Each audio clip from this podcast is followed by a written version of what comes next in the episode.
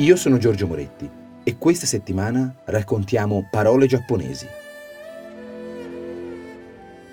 Oggi Wabi Sabi.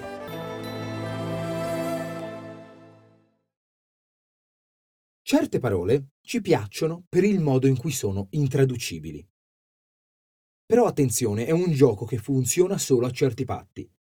Deve essere un intraducibile speciale, non alieno, ma che chiama in maniera enigmatica qualcosa che vediamo nel nostro cortile di casa, nella nostra esperienza comune. Non è un intraducibile interessante il sentimento di stop shots che provano i cracks di Alfa Arietis a ogni getto di massa coronale. Il gioco del fascino funziona quando hai quell'espressione laggiù per dire questa cosa qui. È una messa a fuoco speciale del reale. Wabi Sabi parliamo di un particolare senso estetico giapponese molto caratteristico che echeggia dalle nostre parti in una quantità di articoli, puntate e servizi di costume e arte sul Giappone e piace anche come nome di linea, di impresa, di locale. Per inquadrarlo cerchiamo di capire prima separatamente i due elementi che ne compongono il nome. Wabi ci schiude l'idea di una bellezza povera. Non è la bellezza perfetta, apicale, lussuosa ed eccellente. È la bellezza semplice, minore, imperfetta e sobria. Non ci sta parlando del collier battuto dall'orfo virtuosista, ma della collana che mi hai fatto tu con le conchiglie e non so quale mi stia meglio.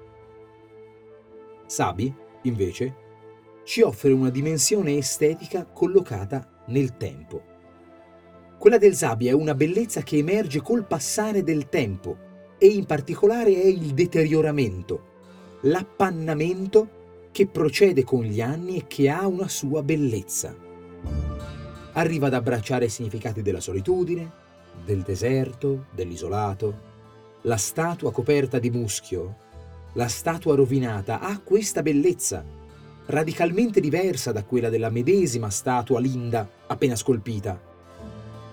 Non è una bellezza che ha tanto a che vedere con le forme, se li mettiamo insieme, quel nome di bellezza povera e questo nome di bellezza dell'antico, otteniamo un concetto strabiliante perché è insieme paradossale e del tutto pienamente ovvio. La bellezza dell'impermanenza e dell'imperfezione.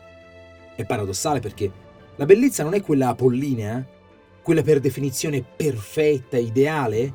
Se non è così lo vai a dire tu a Platone?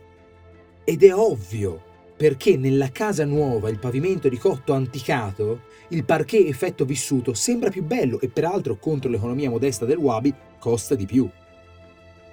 Il concetto estetico del wabi sabi è quello che ci fa amare, anzi preferire la vecchia tazza riparata della nonna, il bersò con panchina e tavolo incrostati di licheni e il panorama che trapela fra le rose selvatiche, il muro senza intonaco in cui sono stati reinclusi laterizi e mattoni differenti in interventi che nessuno vive più per ricordare. Questa è senz'altro una cifra fondamentale della cultura giapponese tradizionale. Le ceramiche asimmetriche e irregolari haki, la modestia materiale delle composizioni di fiori ikebana, la bellezza del bonsai spoglio che viene fatto crescere in un cavo di legno secco. E però, nelle vie delle nostre città. Quante botteghe di antiquariato ci sono? Che rivoluzione è stata per l'Europa quando i pittori hanno iniziato ad andare a caccia di rovine fra cui pascolassero le pecore, quando i poeti sono andati a meditare da soli nei cimiteri antichi. Il tempo che dirocca i castelli dà forza alla bellezza semplice. Forse questo è il punto più vicino fra Europa e Giappone.